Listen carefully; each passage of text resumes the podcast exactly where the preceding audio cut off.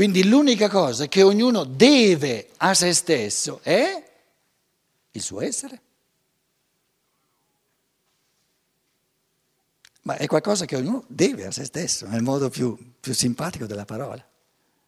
Tanto è vero che il linguaggio ci consente di usare questa sfumatura, è qualcosa che mi devo.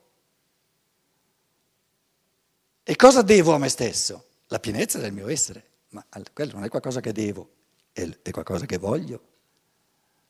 Ognuno vuole la pienezza.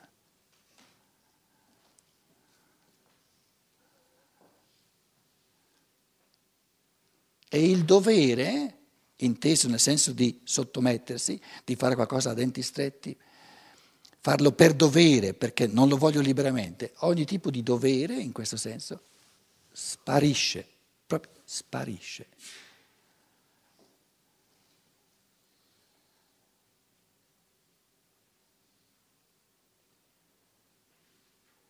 E il bene comune consiste nel fare tutto il necessario e evitare tutte le, le, le azioni che precludono, fare tutto il necessario perché ognuno possa vivere liberamente. Quindi non impedire, non intralciare, il libero fiorire, il libero esprimersi, il libero esplicarsi di ogni essere umano. E ripeto la domanda, è difficile il sociale, è difficile permettere a ognuno di vivere a modo suo? No, c'è posto per tutti, non, non c'è conflittualità. Soltanto l'intolleranza non tollera che l'altro sia del tutto diverso. Ma scusate, guardiamo i popoli, le religioni, le lingue, eccetera, che diversità. Dove, dove si impediscono a vicenda? Dove impedisce il linguaggio italiano? L'esplicarsi del linguaggio francese, di quello inglese, dove si impediscono a vicenda, eppure sono del tutto diversi.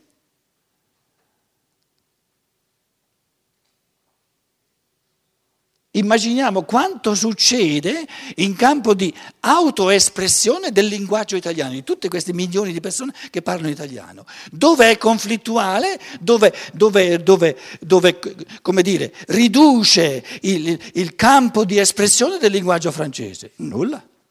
Quelli che parlano francese possono fare cammini infiniti nel loro parlare in francese. Lo stesso vale per gli individui umani. Quindi diciamo il grosso problema della libertà, è, è, detto in un modo più semplice, è il problema della tolleranza. Noi siamo abituati, siccome riduciamo l'umano a questo terreno comune, e viviamo ancora, abbiamo paura dell'emergere di questa libertà, siamo strutturalmente non tolleranti. Non tolleriamo, ma neanche inizialmente, l'infinita diversità e varietà degli esseri umani. Per non parlare poi di arrivare al punto da goderla, goderla, goderla, non poterne fare a meno.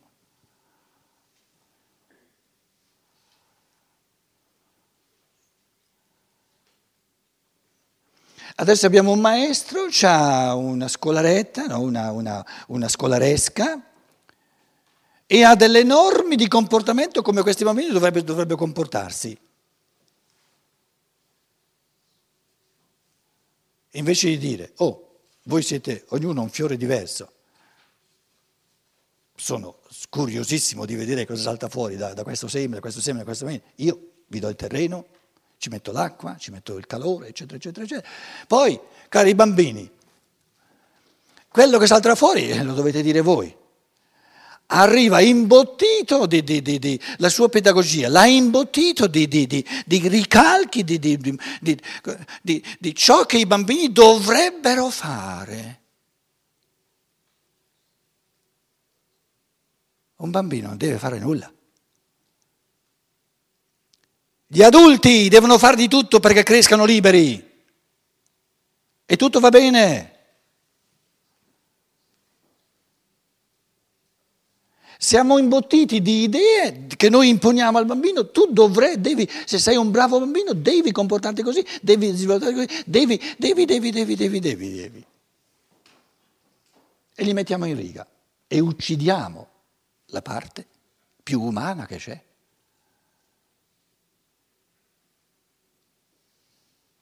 E poi ci stupiamo che da adulti siamo tutti scontenti. Siamo stati castrati già da bambini?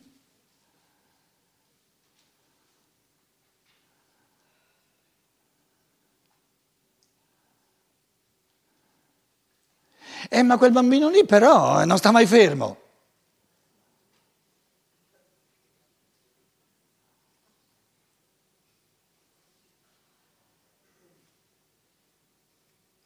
Io nel Laos ho fatto scuola, dalla prima elementare fino alla maturità, in tre scuole diverse. Il primo anno ho imparato in, francese, perché mi ho dovuto impararmi il laotiano. Il secondo anno, già il secondo anno, ho imparato a fare le lezioni in laotiano. Naturalmente c'erano dei, dei, dei, dei quirling che... Io non sopportavo i ragazzi bravi non li sopportavo, gli davo calci nel sedere.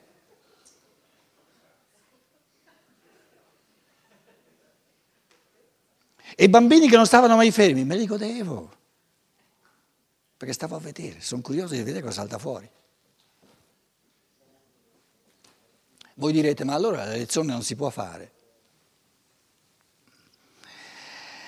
C'è un numero di queste pianticelle che vorrebbero che ogni tanto il maestro, come qui voi naturalmente, no? come dire, possa eh, parlare, dire qualcosa senza essere continuamente impedito da, da quello lì, eccetera, eccetera, eccetera. Ve l'ho raccontato. Una volta c'era un maschietto, le femminucce erano naturalmente più brave che non, purtroppo, che non i maschietti. E l'ho detto prima purtroppo, no? Allora, eh, eh, erano passati alcuni giorni e tutta la scolaresca, andiamo dunque bambini di 8, 9, 10 anni, verso quell'età lì, siamo nel Laos, a Vientiane, anzi a Sagnaburi, dove già parlavo in eh, laotiano.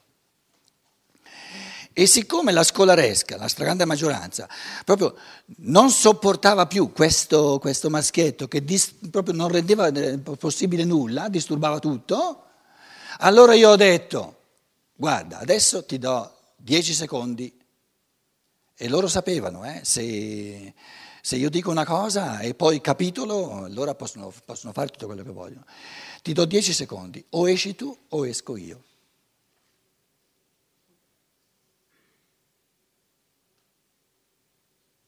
Ve l'ho raccontato. Lui ci ha provato a non uscire. Sono passati due o tre secondi, quattro o cinque maschietti sono saltati in piedi, l'hanno preso con le braccia, l'hanno sbattuto fuori. E i giorni successivi ho dovuto fare di tutto per reintegrarlo psicologicamente. È diventato un agnellino.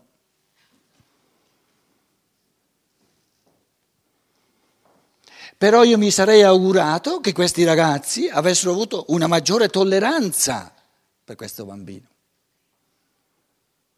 per questa misura terroristica nei confronti di questo bambino rischia di marchiarlo per tutta la vita.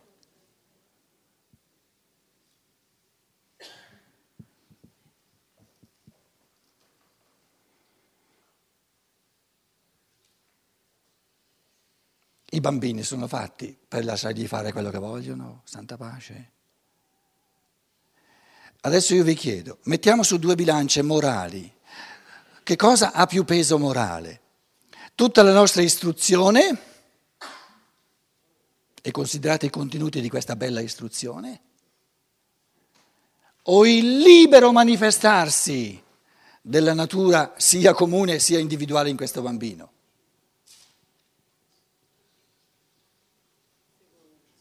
Tutta la nostra istruzione non vale nulla, anzi è negativa rispetto a questo genuino fiorire, manifestarsi dell'essere così com'è, nella sua, nella sua, individualità, nella sua realtà individuale. Sì, però quando arriva a 12-13 anni non, non avrà imparato nulla. Adesso abbiamo bambini a 13 anni che hanno imparato tutto e hanno disimparato di vivere. Sono imbottiti di sapere e sono morti nell'anima. Cosa abbiamo raggiunto? Nulla. Guardiamo gli, gli adulti che abbiamo nel nostro mondo. Io fino a sette anni scorribandavo no? nei campi, proprio chilometri che erano tutta una libertà, di botto si va a scuola per ore seduto. Diventavo pallido, geloni alle mani. Io dicevo, ma, qua, ma, ma che è successo? Adesso per delle ore a sentire, a sentire quella maestra lì che non sa neanche, non sa neanche le cosa sono le cose, c'erano i quadrettini no? eh, sulla, sulla, parete, eh, io, io, sapevo quello lì, l'imbuto, no? Ma poi abbiamo imparato imbuto, ma come? È un tortarello! E la maestra non sa, io andavo a casa, piangevo, dicevo, mamma vieni, vieni, la maestra non sa cosa sono le cose, no? lo chiama imbuto, ma quello è il tortarel, diglielo alla maestra. Adesso da, da, questa libertà, da questa esplicazione genuina dell'essere, seduto per delle ore intere, una barbarie disumana assoluta, a imparare che quello non è il tortarel, ma imbuto.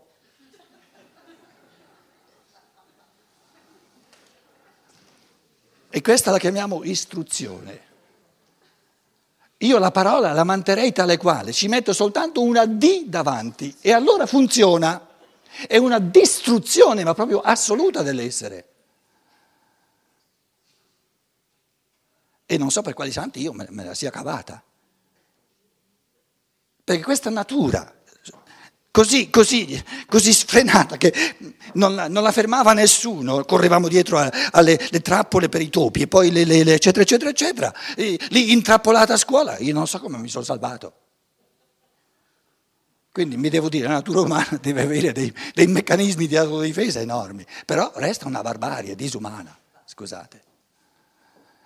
Per fortuna che sono sorte anche scuole Waldorf, nonostante l'imperfezione che è umana dei maestri, però la pedagogia è tutta diversa. La pedagogia ti dice, lascialo vivere il bambino più che puoi, dai fiducia all'umano, lascialo fare.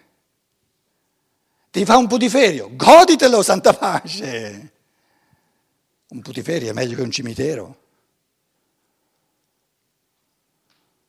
Una scolaresca brava, una scolaresca brava che sta a sentire le, le, le, le fandonie che dice la maestra, è un cimitero. È veramente un cimitero, santa pace.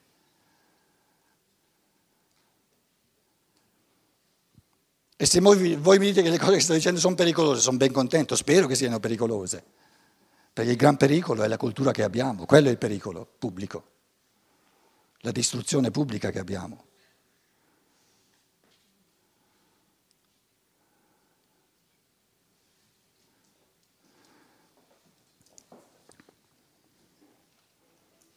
Poi mi ricordo, eh, la mamma mi dava un caco perché eh, c'era la scuola la mattina, al pomeriggio tra l'altro, non bastava la mattina. Noi eravamo troppo distanti, tre ore, tre, tre chilometri dal paesino, la cascina, quindi non ce la facevo andare a casa. Poi quando c'era la neve addirittura tutto l'inverno, allora mi portavo un caco. Siccome io ero, ero come dire, eh, non, non, molto umile, eh, ci facevano fare le O e io da contadino non le sapevo fare belle rotonde. Allora le davo il mio quaderno all'altro che le faceva belle rotonde e gli regalavo il caco. Per far bella figura davanti alla maestra che gli presentavo le ho fatte belle rotonde, però non erano mie, ma non gliel'ho mai detto. Mi sarei augurato una maestra che dicesse le tue O sono così belle artistiche perché non sono rotonde. Com'è? È che ti regalo un caco. E io ho detto alla maestra, no, ce l'ho già il caco. giusto, giusto. No, erano belle soltanto se erano tutte belle rotonde. Perfette. Sto parlando di cose che mm, in qualche modo abbiamo passato tutti, eh? però è importante che ci rendiamo conto di quello che, che è successo per, per generare una saggezza diversa nei confronti della generazione che adesso viene avanti, altrimenti diventa sempre più difficile.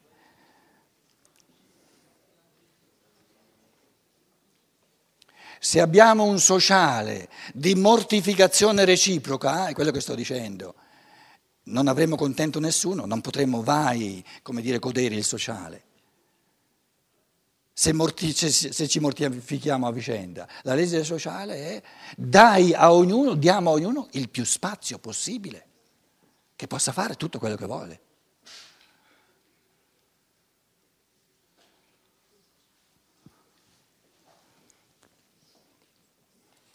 E in fondo la, la, diciamo, la, vita economica, la vita del lavoro, siccome eh, il lavoro diventa sempre più, più dire, precario, dal, dal, dal, dal, lato economico della vita ci viene l'ingiunzione di diventare sempre più flessibili.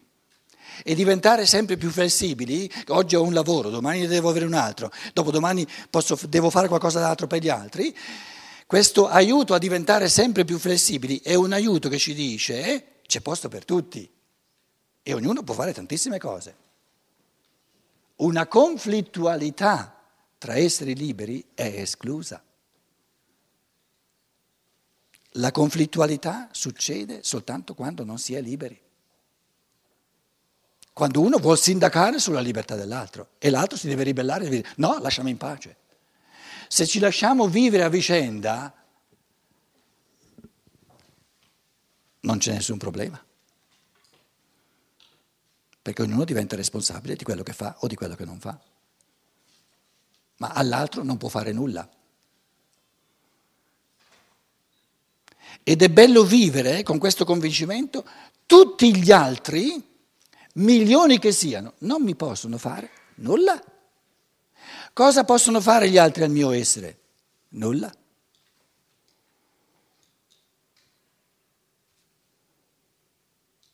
Possono togliermi il terreno? Dove crescere? Vado a crescere nel mondo spirituale. Perché anche quello non avviene a caso. Se io non, non ho più le condizioni per vivere, vuol dire che è nel mio karma, è nel mio destino e basta che lo accetto volentieri come qualcosa che mi appartiene.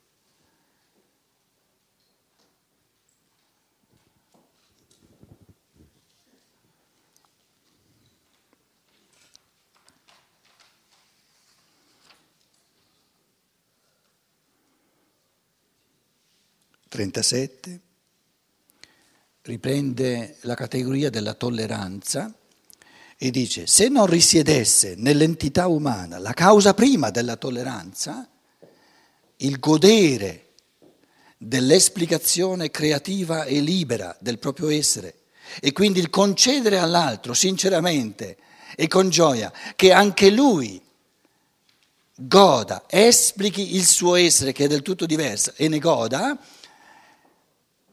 se non risiedesse nell'entità umana la causa prima della tolleranza, questa non vi si potrebbe inoculare per mezzo di nessuna legge esterna. Se l'essere umano non fosse tollerante per natura, non lo si può rendere tollerante contro natura, per dovere. E allora ci tocca accettare, che è una cosa bella, che l'essere umano è tollerante per natura e diventa intollerante soltanto quando si snatura, diventa intollerante soltanto quando non vive e non gode l'esplicazione della libertà individuale. Nella misura in cui gode l'esplicarsi di ciò che è individualmente libero, lo trova talmente bello, un godimento tale che non soltanto lo tollera in sé, lo vuole per sé e lo tollera lo vuole anche per l'altro. Perché se l'altro non si realizza, continua, continua a darmi pugni, a rendere me colpevole del fatto che se non si realizza. Allora ho, ho soltanto interesse a che si realizzi anche lui. Ognuno ha per natura il massimo interesse a realizzarsi e a che l'altro si realizzi. E questa è la tolleranza. Perché ognuno di noi ha il massimo di vantaggio quando si realizza lui e quando si realizzano tutti gli altri. E il massimo di vantaggio è che godiamo tutti l'unicità, l'alterità di ognuno e faremo di tutto per renderla possibile. Perché nel momento in cui viene meno questo godimento ci prendiamo a pugni a vicenda, a calci e a pugni perché siamo tutti irrealizzati, tutti scontenti. Una persona contenta vuole l'altro contento, perché se è scontento continuate a venire a picchiarmi. Quindi la contentezza dell'altro fa parte della mia, perché se non è contento non mi lascia in pace. La contentezza dell'altro fa parte della mia, perché se non è contento non mi lascia in pace. Continua a darmi pugni. Quindi abbiamo tutti interesse a far di tutto perché ognuno sia contento e ognuno è contento soltanto nella misura in cui si realizza nella sua unicità.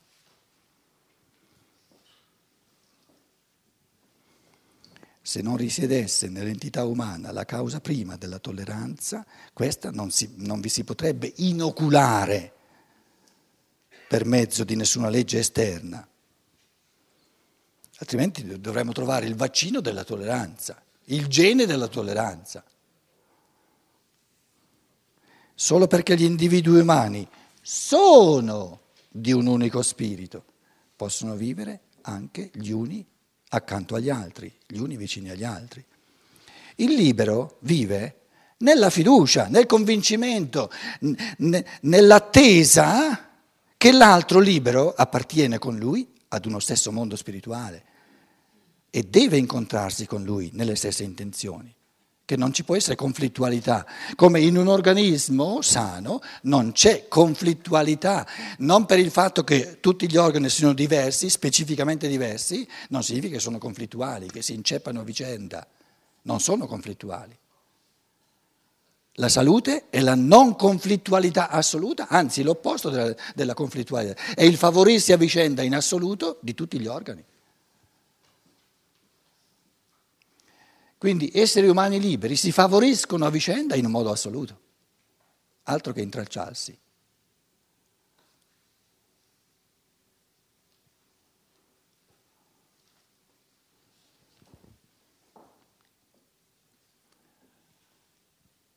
Un essere umano felice concorre alla felicità altrui perché lo lascia in pace.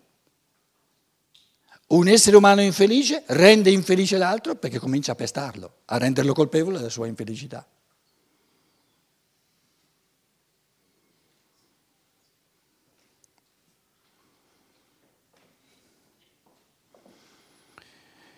Il libero vive nella fiducia che l'altro libero, l'altro uomo libero, appartiene con lui ad uno stesso mondo spirituale e deve, non può far altro che incontrarsi con lui accordarsi, armonizzarsi con lui nelle stesse intenzioni.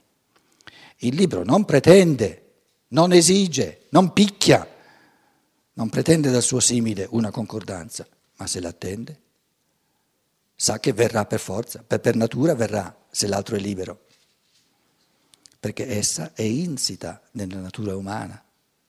Con ciò non si è inteso accennare alle necessità imposte da questo o quell'ordinamento esteriore, ma alla mentalità, alla disposizione d'animo, alla struttura mentale interiore, per cui l'uomo, nell'esperienza che egli fa di se stesso, in mezzo ai suoi simili, da lui stimati, si adegua più di ogni altro alla dignità umana. Quindi la dignità dell'uomo consiste nella sua libertà. Degna dell'uomo è soltanto la libertà.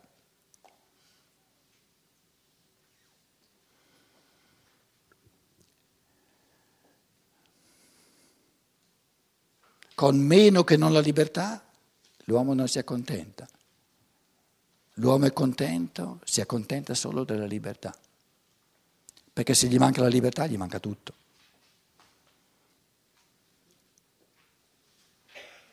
E deve capire che la libertà, ciò che è libero, lo deve costruire lui. Perché se gli potesse venire dal di fuori non sarebbe libero, non sarebbe una costruzione libera del suo essere. Allora.